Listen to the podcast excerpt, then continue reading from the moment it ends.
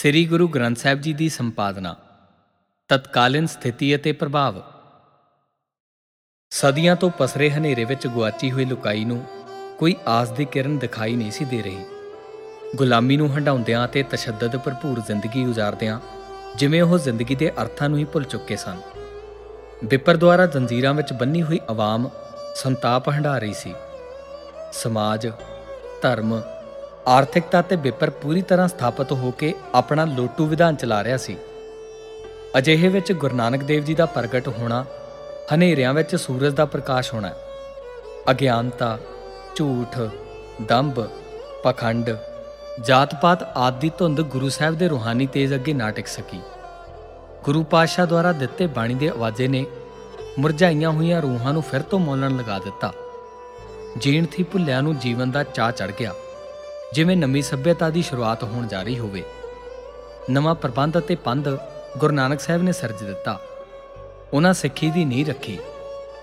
ਮਨੁੱਖਤਾ ਵਿੱਚ ਪਈਆਂ ਵੰਡੀਆਂ ਨੇ ਮਨੁੱਖ ਨੂੰ ਮਨੁੱਖ ਤੋਂ ਦੂਰ ਕੀਤਾ ਹੋਇਆ ਸੀ। ਵਿਪਰ ਨੇ ਗਿਆਨ ਤੇ ਆਪਣਾ ਅਧਿਕਾਰ ਜਮਾ ਰੱਖਿਆ ਸੀ। ਬਾਕੀ ਆਵਾਮ ਨੂੰ ਗਲਤ ਰਸਤੇ ਤੇ ਪਾ ਕੇ ਵਿਪਰ ਰਾਜ ਅਤੇ ਸੁੱਖ ਸਹੂਲਤਾਂ ਨੂੰ ਮਾਣਦਾ ਆ ਰਿਹਾ ਸੀ।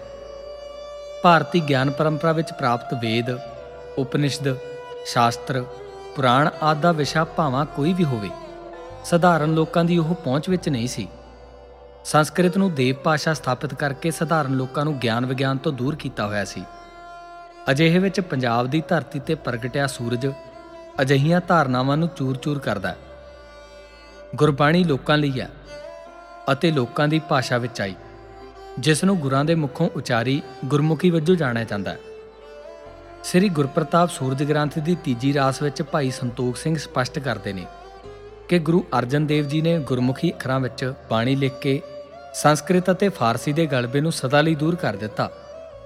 ਜਿਹੜੇ ਲੋਕਾਂ ਨੂੰ ਵਿਦਿਆ ਤੋਂ ਦੂਰ ਰੱਖਿਆ ਗਿਆ ਸੀ ਅਤੇ ਬੁੱਧਹੀਣ ਸਮਝਿਆ ਜਾਂਦਾ ਸੀ, ਉਹੀ ਲੋਕ ਸ੍ਰੀ ਗੁਰੂ ਗ੍ਰੰਥ ਸਾਹਿਬ ਜੀ ਦੇ ਲੜ ਲੱਗ ਕੇ ਬ੍ਰਹਮ ਗਿਆਨ ਦੀ ਚਰਚਾ ਕਰਨੀ ਉਹ ਹੋ ਗਏ। ਜੀਵਨ ਦਾ ਮਰਮ ਉਹਨਾਂ ਸਮਝ ਲਿਆ ਅਤੇ ਵਿਪਰ ਦਾ ਮੱਕੜ ਜਾਲ ਲੀਰ-ਲੀਰ ਕਰ ਦਿੱਤਾ। ਰਚੋ ਗ੍ਰੰਥ ਕੀ ਬੀੜ ਉਦਾਰੀ, ਲਿਖ ਅੱਖਰ ਗੁਰਮੁਖੀ ਮਝਾਰੀ। ਸ਼੍ਰੀ ਨਾਨਕ ਪੱਟੀ ਜੂ ਬਨਾਈ 35 ਅੱਖਰ ਕਰੇ ਸੁਹਾਈ। ਤਿਨ ਮੈਂ ਲਿਖੋ ਸਰਬ ਗੁਰਬਾਨੀ ਪਠਬੇ ਬਿਖੈ ਸੁਖੈਨ ਮਹਾਨੀ। ਜਿਨ ਕੀ ਬੁੱਧ ਮਹਿਦ ਅਧਿਕਾਈ, ਬਹੁ ਅਭਿਆਸੇ ਵਿਦਿਆ ਪਾਈ। ਬਹੁਤ ਬਰਖ ਲਹੇ ਪਠੇ ਵਿਚਾਰੇ, ਸੋ ਤਬ ਜਾਣੇ ਸਾਰ ਅਸਾਰੇ। ਤਿਸ ਤਤ ਕੋ ਗੁਰਮੁਖੀ ਮਝਾਰੀ, ਲਿਖੇ ਸੁਗਮ ਸ਼ਰਦਾ ਉਰਤਾਰੀ। ਸੰਸਕ੍ਰਿਤ ਅਰ ਤੁਰਕਨ ਭਾਸ਼ਾ, ਇਸ ਮੇ ਲਿਖ ਲੈ ਹੈ ਬੁੱਧ ਰਾਸਾ।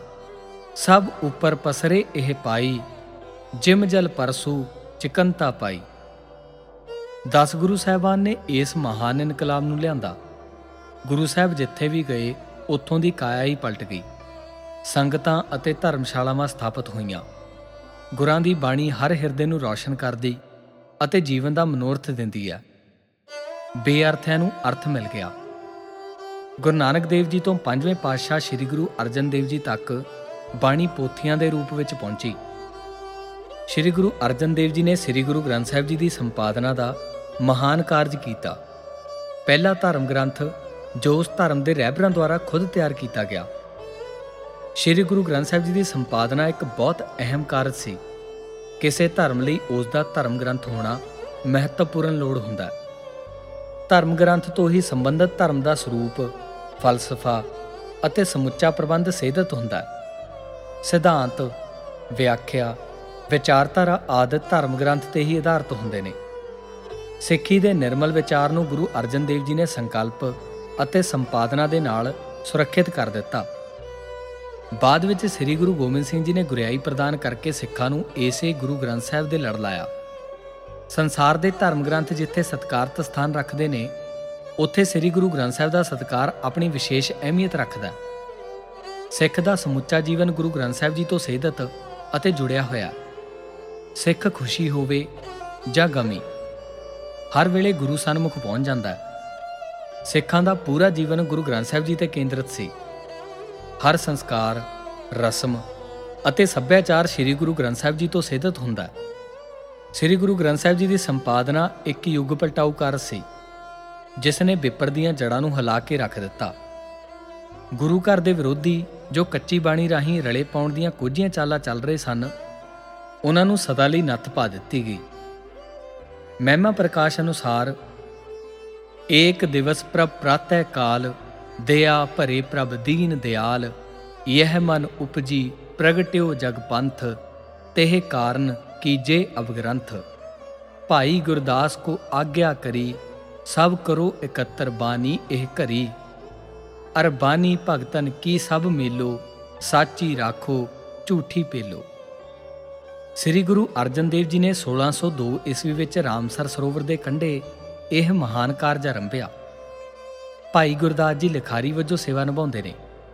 ਤਵਾਰੀ ਗੁਰੂ ਖਾਲਸਾ ਵਿੱਚ ਗਿਆਨੀ ਗਿਆਨ ਸਿੰਘ ਲਿਖਦੇ ਨੇ, ਤਾਂ ਅੰਮ੍ਰਿਤਸਰ ਤੀਰਤ ਤੋਂ ਪੂਰਬ ਵੱਲ ਮੀਲ ਭਰ ਰਮਣੀਕ ਜੰਗਲ ਸੁੰਦਰ ਬਨ ਬੇਰੀਆਂ ਦਾ ਵੇਖ ਕੇ, ਜਿੱਥੇ ਬੈਠ ਕੇ ਸੁਖਮਨੀ ਰਚੀ ਸੀ, ਇੱਕ ਛੱਪੜ ਦੇ ਕੰਢੇ ਜਿਸ ਦਾ ਨਾਮ ਹੁਣ ਰਾਮਸਰ ਹੈ, ਤੰਬੂ ਕਨਾਤ ਲਗਵਾ ਕੇ ਆ, ਤਾਂ ਗੁਰੂ ਜੀ ਕਨਾਤ ਅੰਦਰ ਬੈਠ ਕੇ ਸ਼ਬਦ ਉਚਾਰਦੇ ਰਹੇ ਤੇ ਬਾਹਰ ਭਾਈ ਗੁਰਦਾਸ ਜੀ ਬੈਠ ਕੇ ਲਿਖਦੇ ਰਹੇ। 1604 ਈਸਵੀ ਵਿੱਚ ਆਦਿ ਗ੍ਰੰਥ ਸਾਹਿਬ ਦੀ ਬੀੜ ਤਿਆਰ ਹੋਈ। ਤਾਂ ਬੀੜ ਨੂੰ ਸਤਕਾਰ ਸਹਿਤ ਸ੍ਰੀ ਹਰਮੰਦਰ ਸਾਹਿਬ ਵਿੱਚ ਸ਼ਸ਼ੋਭਿਤ ਕੀਤਾ ਗਿਆ। ਗੁਰੂ ਸਾਹਿਬ ਨੇ ਬਾਬਾ ਬੁੱਢਾ ਜੀ ਨੂੰ ਗ੍ਰੰਥੀ ਵਜੋਂ ਸਥਾਪਿਤ ਕਰਦਿਆਂ ਮੁੱਖ ਵਾਕ ਲੈਣ ਦਾ ਉਪਦੇਸ਼ ਕੀਤਾ। ਬੁੱਢਾ ਸਾਹਿਬ ਖੋਲੋ ਗ੍ਰੰਥ, ਲੇਹੋ ਆਵਾਜ਼ ਸੁਨਹਿ ਸਭ ਪੰਥ। ਇਸ ਤਰ੍ਹਾਂ ਬਾਬਾ ਜੀ ਨੇ ਪਹਿਲਾ ਪ੍ਰਕਾਸ਼ ਕੀਤਾ ਅਤੇ ਮੁਖਵਾਕ ਲਿਆ। ਬਾਬਾ ਬੁੱਢਾ ਜੀ ਦੁਆਰਾ ਲਏ ਮੁਖਵਾਕ ਦੇ ਆਵਾਜ਼ੇ ਨੇ ਆਉਣ ਵਾਲੀਆਂ ਪੀੜ੍ਹੀਆਂ ਅਤੇ ਯੁੱਗਾਂ ਦੀ ਤਕਦੀਰ ਨੂੰ ਬਦਲ ਦਿੱਤਾ। ਸ੍ਰੀ ਗੁਰੂ ਗ੍ਰੰਥ ਸਾਹਿਬ ਜੀ ਦੇ ਪਹਿਲੇ ਪ੍ਰਕਾਸ਼ ਨਾਲ ਸਾਰੀ ਲੁਕਾਈ ਨੂੰ ਇੱਕ ਗ੍ਰੰਥ ਪ੍ਰਾਪਤ ਹੋਇਆ, ਜੋ ਉਹਨਾਂ ਦਾ ਆਪਣਾ ਸੀ। ਜਾਗਦੀ ਜੋਤ ਸ੍ਰੀ ਗੁਰੂ ਗ੍ਰੰਥ ਸਾਹਿਬ ਜੀ, ਜਿਨ੍ਹਾਂ ਸਨਮੁਖ ਹਰ ਜਗਿਆਸੂ ਅਰਜ਼ੋਈ ਕਰ ਸਕਦਾ ਅਤੇ ਪੜ ਵਿਚਾਰ ਸਕਦਾ ਸੀ। ਵਿਪਰ ਦੀਆਂ ਰੀਤੀਆਂ ਤੇ ਪਖੰਡਾਂ ਨੂੰ ਦੂਰ ਕਰਨ ਦਾ ਉਪਦੇਸ਼ ਸਾਂਝੀਵਾਲਤਾ ਮੁਹੱਬਤ ਅਤੇ ਏਕਤਾ ਦਾ ਸੰਦੇਸ਼ ਦੇਣ ਵਾਲੇ ਸ੍ਰੀ ਗੁਰੂ ਗ੍ਰੰਥ ਸਾਹਿਬ ਸਮੁੱਚੀ ਮਨੁੱਖਤਾ ਨੂੰ ਮੁਖਾਤਬ ਨੇ। ਕਿਸੇ ਤਰ੍ਹਾਂ ਦੀਆਂ ਹੱਦਬੰਦੀਆਂ ਤੇ ਵੰਡੀਆਂ ਲਈ ਕੋਈ ਵੀ ਥਾਂ ਨਹੀਂ। ਵੱਖ-ਵੱਖ ਖਿੱਤਿਆਂ, ਸੱਭਿਆਚਾਰਾਂ, ਲੋਕ ਸਮੂਹਾਂ, ਕੌਮਾਂ ਆਦ ਨੂੰ ਕਲਾਵੇ ਵਿੱਚ ਲੈਣ ਵਾਲੇ ਸ੍ਰੀ ਗੁਰੂ ਗ੍ਰੰਥ ਸਾਹਿਬ ਵਿੱਚ ਵੱਖ-ਵੱਖ ਗੁਰੂ ਸਾਹਿਬਾਨ, ਭਗਤਾਂ, ਭੱਟਾਂ ਅਤੇ ਗੁਰਸਿੱਖਾਂ ਦੀ ਬਾਣੀ ਦਰਜ ਹੈ। ਧਰਤੀ ਦੇ ਵੱਖ-ਵੱਖ ਖਿੱਤਿਆਂ ਤੇ ਵੱਖ-ਵੱਖ ਸਮਿਆਂ ਵਿੱਚ ਹੋਏ ਬਾਣੀਕਾਰ ਇੱਕੋ ਪਰਮਾਤਮਾ ਨਾਲ ਜੋੜਦੇ ਅਤੇ ਇੱਕ ਸਾਂਝੇ ਉਪਦੇਸ਼ ਨੂੰ ਹੀ ਮੁਖਾਤਬ ਹੁੰਦੇ ਨੇ।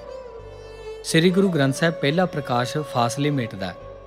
ਸਮੂਹ ਬਾਣੀਕਾਰਾਂ ਦੀ ਬਾਣੀ ਆਪਣੀ ਆਪਣੀ ਕਾਵਕ, ਭਾਸ਼ਾਈ, ਸੱਭਿਆਚਾਰਕ ਆਦ ਵਿਲੱਖਣਤਾ ਅਤੇ ਵਿਸ਼ੇਸ਼ਤਾ ਰੱਖਦੀ ਹੈ।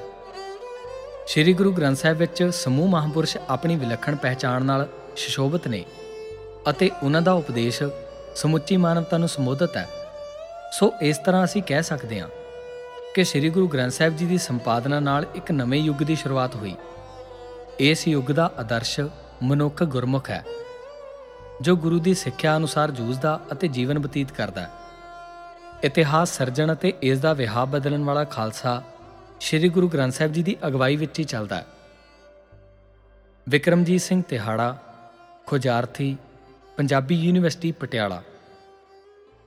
ਵਾਹਿਗੁਰੂ ਜੀ ਕਾ ਖਾਲਸਾ ਵਾਹਿਗੁਰੂ ਜੀ ਕੀ ਫਤਿਹ।